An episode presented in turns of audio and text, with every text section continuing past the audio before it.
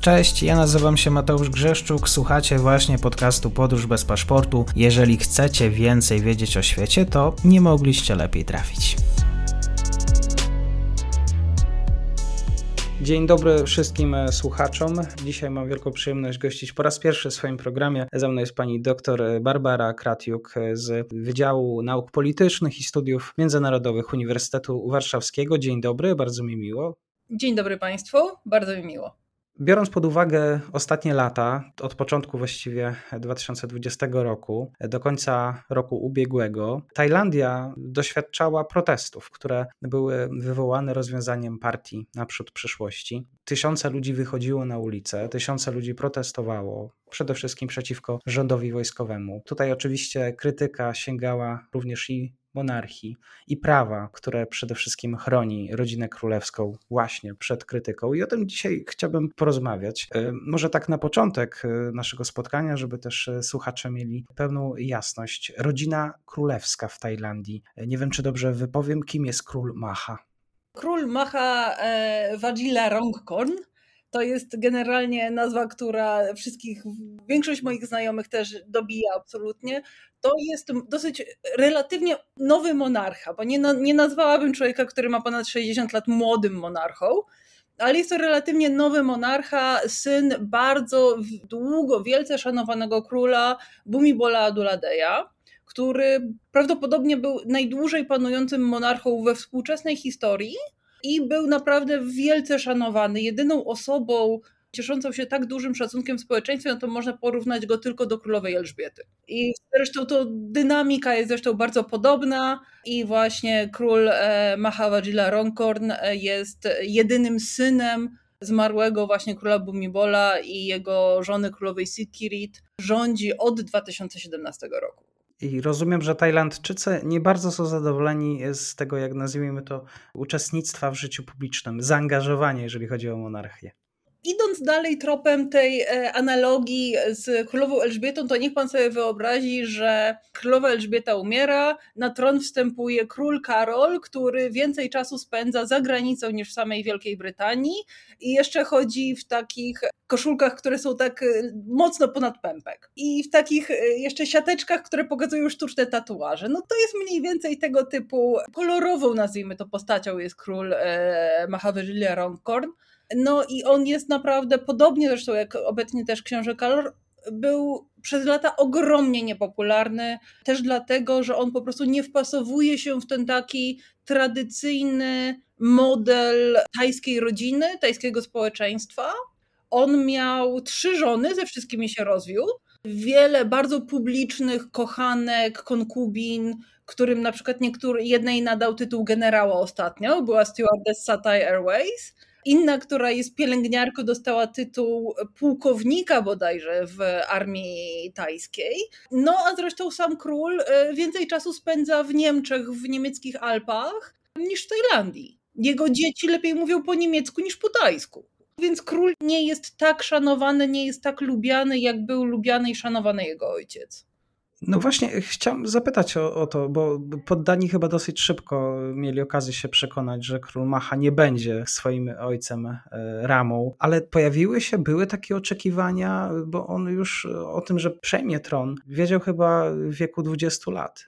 Tak, tak mówi prawo oficjalnie. Tak mówi tajskie prawo, że tron powinien przejąć oczywiście męski potomek, chyba że zostanie, ale to musi być męski potomek, który zostaje uznany za zdolnego do rządzenia. I tutaj był przez chwilę taki moment, y, tam po śmierci króla, jeszcze nawet przed jego śmiercią, niektórzy mówią, że niektórzy jednak e, twierdzili, że to może jednak nie powinien być on, że to powinna być któraś z księżniczek, bo on jednak może nie do końca jest zdolny do, e, do sprawowania władzy. Najpopularniejszym wyborem wtedy była księżniczka Ubol Ratana, ale księżniczka Ubol Ratana, najstarsza córka, e, wykonała woltę, ponieważ wyszła za mąż za osobę w ogóle niezwiązaną z, ze szlachtą i tak naprawdę jakby zrzekła się tytułu królewskiego. Co zresztą później wyszło dosyć ciekawie, ponieważ ona była kandydatem na premiera partii, która była właśnie przeci, jakby bardzo chciała, bardzo wnosiła o reformę monarchii. Drugą kandydatką była księżniczka Mahachakri, ale ona z kolei jest bardzo silnie związana z Chinami. I to też nie był dla Tajlandii dobry wybór, ponieważ obawiano się, że te związki z Chinami będą zbyt na tyle mocne, że po prostu Tajlandia tak naprawdę straci przynajmniej część swojej samodzielności, więc tak naprawdę król Maha był jedynym wyborem, nawet jeżeli nie, nie tym najlepszym, to w sumie jedynym. Dziwi mnie też fakt, bo król Maha, y, jego przeszłość wskazuje na to, że do tym celebrytą y, takim nie będzie. No i tutaj rzeczywiście służba w wojsku, oficer tajskiej armii y, i szkolenia, siły amerykańskie, brytyjskie, mamy i wątek Kambodży. No chyba nikt sobie nie wyobrażał, że akurat król pójdzie tą drogą. Nie, nie, to tak naprawdę dopiero z czasem, z czasem zaczęło się okazywać właśnie, że no, po tym jak on na przykład rozwiódł się z pierwszą żoną, wyrzekł się dzieci, które z nią ma. Ma z nią czwórkę dzieci i ona i te dzieci żyją w tej chwili w Stanach Zjednoczonych i mają zakaz powrotu do Tajlandii. Więc to w ogóle jakby on stopniowo naprawdę jakby pokazywał się jako taka osoba, która faktycznie w przeciwieństwie do ojca nie jest ani właśnie bardzo skromna, nie, e, nie jest jakby taka poddana, e, oddana służbie narodowi, tak jak można by powiedzieć, bo różne rzeczy można mówić o, o Bumibolu Adelodeju, ale on faktycznie poza tym, że też bardzo oczywiście chciał wzmacniać monarchię, to jednak w jakiś sposób ta jego służba społeczności, społeczeństwu tajskiemu faktycznie była. On żył dosyć skromnie sam, miał jedną żonę przez bardzo długi czas, wszystkie jego dzieci są z tą, z jedną żoną, więc tutaj Bumibol faktycznie służył tej Tajlandii. No i trzeba też jednak zauważyć, że Bumibol Aduladej nigdy nie miał być królem. On był młodszym bratem, a jego starszy brat zmarł, kiedy on miał, zdaje się, 16 czy 17 lat, no i nagle wstąpił na tron, no i na tym tronie siedział 70 lat ponad. Pierwszy wniosek, e, aktualny król Tajlandii e, doradców e, do spraw wizerunku PR-owców nie ma. Tajlandczycy swojego monarchy nie szanują. Pytanie, czy to ma też wpływ na to, jak ogólnie postrzega się monarchię w tym kraju i też dyskusje na temat tego, czy właściwie monarcha nam jest potrzebny. Myślę, że trochę tak. Znaczy, ja ostatni raz byłam w Tajlandii w 2019 roku, trochę przed COVID-em. I wtedy już zauważyłam coś, co mnie też bardzo zaciekawiło, że praktycznie każdym domu, sklepie, restauracji jest gdzieś portret króla, ale starego króla. Portretu króla Bumbola Aduladeja, portretu króla e, Maha Vajiralongkorna prawie nie uświadczysz. Więc to już moim zdaniem dla mnie jest sygnał też po pierwsze, że właśnie, że on jest nie do końca popularny, też król, e, no tutaj faktycznie przez to też, że on jest tak mało popularny, a z drugiej strony próbuje też na siłę wykorzystywać różne zapisy konstytucji z 2017 roku, żeby wzmacniać swoją pozycję, to faktycznie coraz szersze i coraz silniejsze są te głosy, że należy tą jednak e, monarchię zreformować. Bo tak długo, jak długo to prawo związane chociażby to leze majesté, czyli ten, ta sekcja 112 dotycząca tego, że monarchii nie można krytykować, była wykorzystywana bardzo selektywnie i faktycznie w takich dosyć, przynajmniej dla Tajów, w takich dosyć oczywistych przypadkach, jak na przykład tam przypadek Australijczyka, który zdaje się kiedyś rzucił butem w portret króla Bumibola. Oczywiście odbył się proces, ale on zaraz został ułaskawiony, to tak teraz nie ma tego to leze majesté jest wykorzystywane faktycznie bardzo silnie jako takie narzędzie polityczne i tym bardziej tak naprawdę napędza to wiele argumentów właśnie na to, że trzeba to zmienić, że trzeba w ogóle skasować tą sekcję 112, ponieważ tak naprawdę jest to e, po prostu narzędzie polityczne, bardzo mocno wykorzystywane przez monarchię. I ja myślę, że Tajowie nawet nie rozmawiają w tej chwili za bardzo nawet o, o tym, żeby pozbyć się monarchii. To chyba raczej nie jest jeszcze ten etap, ale na pewno rozmawiają o tym, żeby zdecydowanie ograniczyć wpływy monarchii i, e, i ograniczyć po prostu te prawa i przywileje, jakie, jakimi w tej chwili rodzina królewska, zwłaszcza król, właśnie się cieszą. Myślę, że też ważny wątek to samo wyprowadzanie pieniędzy, e, jeżeli chodzi o budżet e, monarchii. Czy tutaj da się właściwie kogoś złapać na rękę i jaka jest właściwie skala tego procederu? No, złapać za rękę się niestety nie da, bo to wszystko oni to zrobili w bardzo pięknie białych rękawiczkach e, zgodnie z prawem. Ponieważ w 2017 roku, kiedy zrobiono nowelizację konstytucji, która między innymi dała też specjalne później uprawnienia armii, na przykład to, że armia mianuje wszystkich 250 senatorów chociażby. To też e, pozwoliło królowi skonsolidować różne jego biura i e, skonsolidować również własność królewską, czyli to, co należy bezpośrednio jest prywatną własnością króla i to, co jest własnością korony. Bo wcześniej był od e, mniej więcej lat 30. był zdecydowany rozdział między tym, co jest własnością korony, a co jest własnością króla. Na przykład pałace królewskie są własnością korony, a nie króla, więc król jakby nie miał prawa tego w żaden sposób sprzedać. A tak samo własnością korony były na przykład udziały w różnych państwowych spółkach, na przykład tam bodajże Siam Cement. To jest jedna z największych spółek tajskich, jeżeli nie największa spółka tajska, i same udziały korony warte około 4,5 miliarda dolarów. Ale to nie, były, to nie była własność bezpośrednio króla. Król oczywiście czerpał z tego korzyści, ale nie miał tak naprawdę wpływu na to, jak to wygląda. To tym zajmowało się specjalne biuro. Biuro właśnie własności korony. Natomiast zgodnie z tym prawem z 2017 roku, król po prostu przejął nad tym bezpośrednią kontrolę. I to szacuje się. Tajowie, Tajlandczycy strasznie nie chcą o tym rozmawiać. Ani ambasady, ani większość dziennikarzy też nie chce o tym mówić, bo to podpada potencjalnie pod lesę marzystę. To jest, e, szacuje się, że to jest ponad 40 miliardów dolarów. Więc w momencie, kiedy król e, Mahawajila Rongkorn to przejął, to stał się najbogatszym monarchą na świecie. Może w takim razie wracamy do tematu protestów, które są powiązane bardzo blisko z kwestią pieniędzy. Chciałbym zapytać na początek o ten symbol. O co chodzi z tymi kaczkami? Generalnie protesty są jakby wielopoziomowe. Po pierwsze, Prajud, i, I kwestia tego, że Prajud rządzi już 8 lat i, i wszyscy mają trochę tego dość. Obiecuje wybory, wybory są przesuwane, albo wybory były, no ale wszyscy wiedzą, jakie te wybory były. Dalej mamy oczywiście też protesty związane z koroną i coraz więcej protestów też jest związanych z tym, że na przykład niektórzy działacze są e, jakimś dziwnym trochę znikają. I nikt nie wie, co się z nimi dzieje.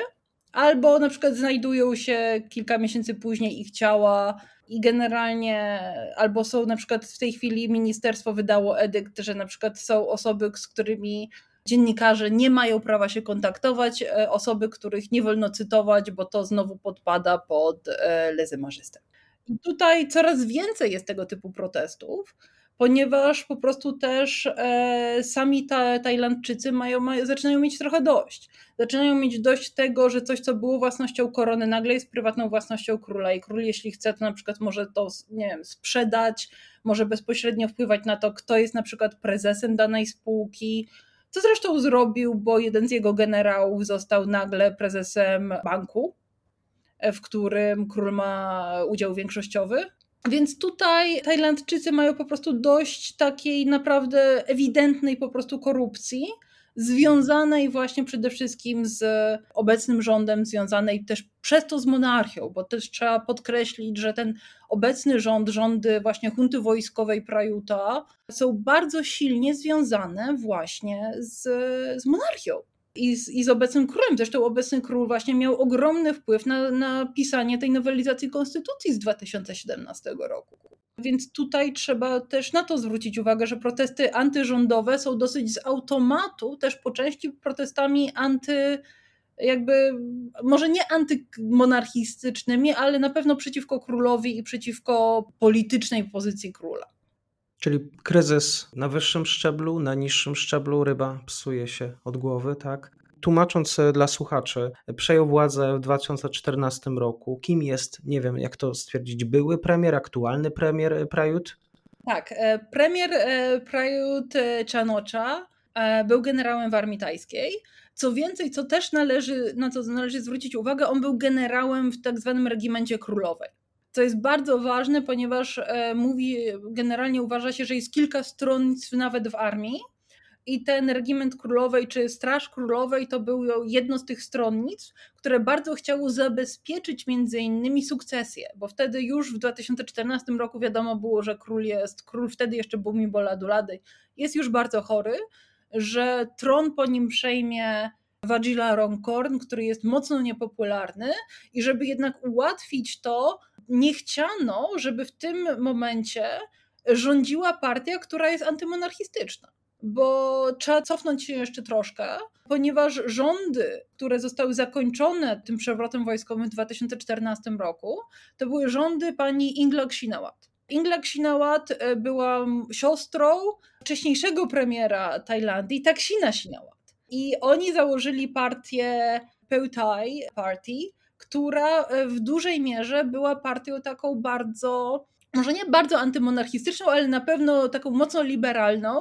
Bardzo chciano y, zmniejszyć rolę monarchii w życiu politycznym, zmniejszyć rolę armii w życiu politycznym jednak przejść w stronę trochę większej liberalizacji. I właśnie od Taksina Sinała zaczął się ten podział na tak zwane czerwone koszule, czyli ty, tych zwolenników Taksina i żółte koszule, zwolenników monarchii, bo żółty to jest, e, żółty złoty to jest kolor generalnie monarchii w Tajlandii. I Taksin był jedynym premierem tajskim, który wygrał wybory dwukrotnie. To też trzeba na to zwrócić uwagę. Tam premierzy potrafią się zmieniać bardzo często, bardzo szybko. Potem była przerwa i w 2011 roku jego siostra Inglak przejęła władzę. Obawiano się, że tak naprawdę Inglak jest sterowana przez Taksina z Dubaju. No i w 2014 roku, kiedy dokonano przewrotu, odsunięto Inglak Sinawat od władzy, E, bo obawiano się, że jeżeli Inglak Sinawat będzie nadal u władzy, będą nadal protesty, służba cywilna sobie nie poradzi z sukcesją.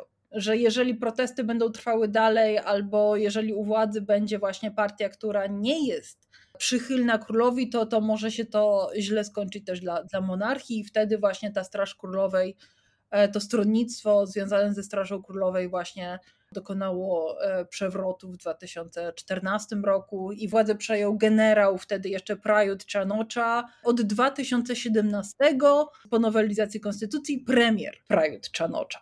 I on tym premierem jest teoretycznie do dnia obecnego, ale tutaj mamy już problem, ponieważ bardzo te, między innymi właśnie Peutai Party, e, czyli ta główna partia opozycyjna, która, to też trzeba zaznaczyć, za każdym razem, jak są wybory, to ta partia zdobywa najwięcej głosów.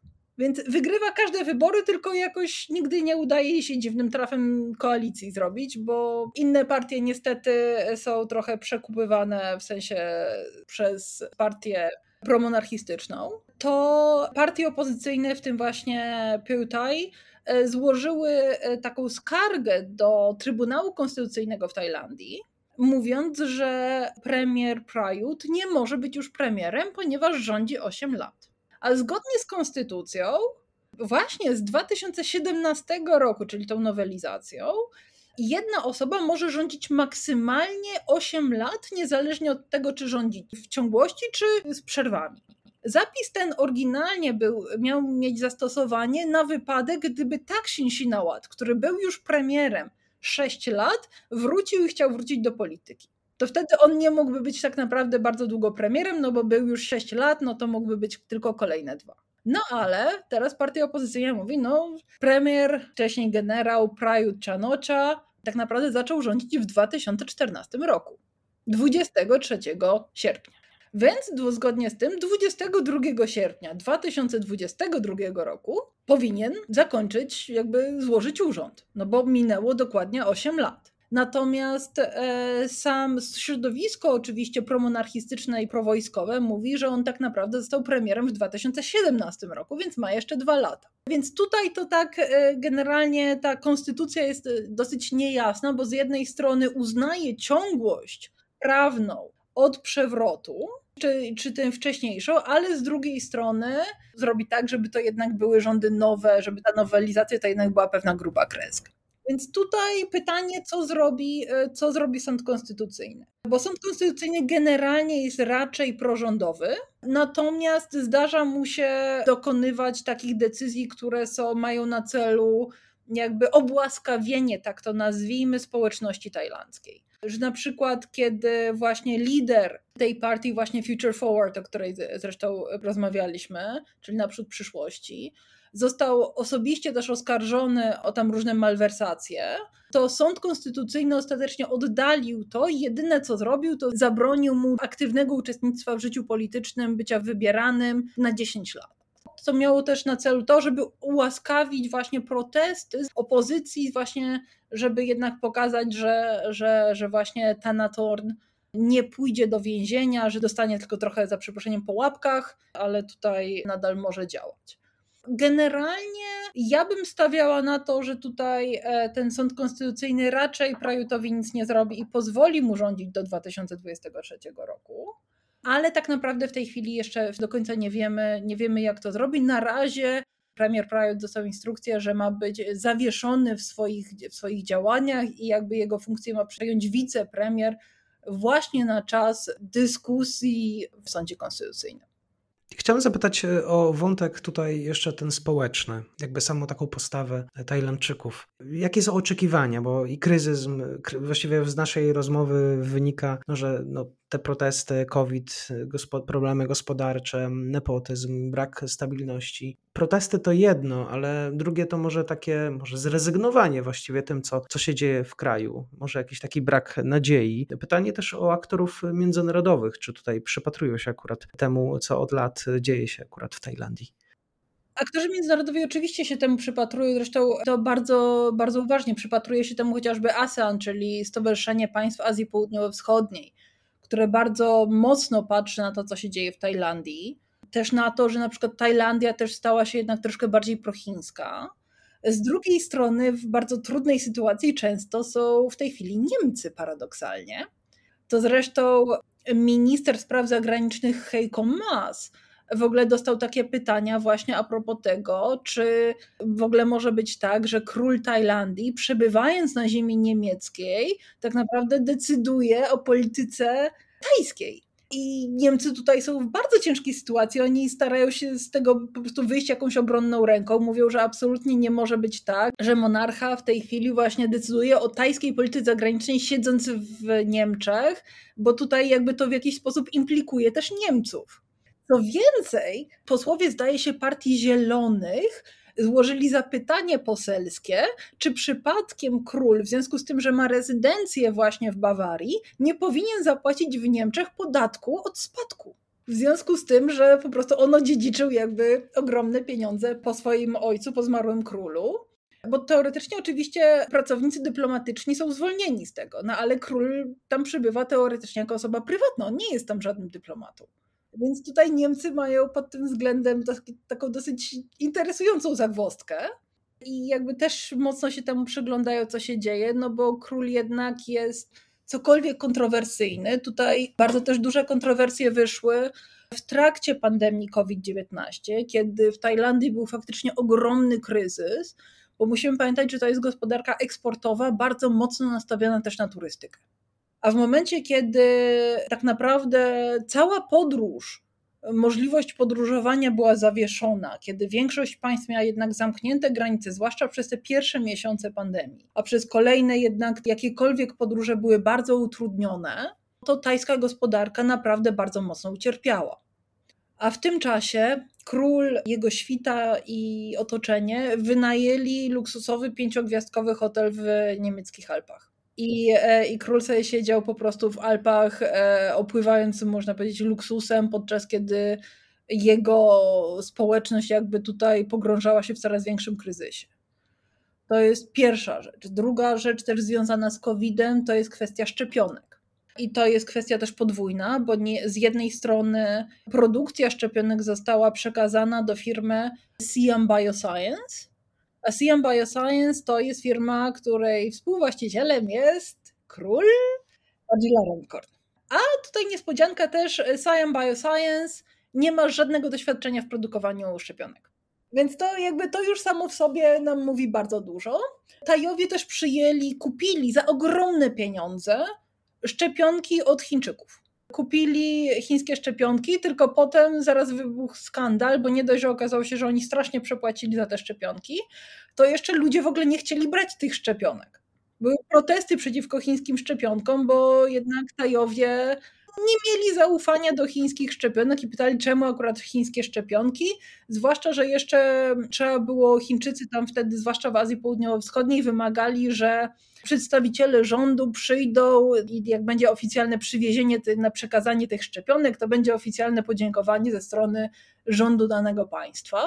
I faktycznie Tajowie zrobili taką naprawdę bardzo duże przedstawienie, tak to nazwijmy.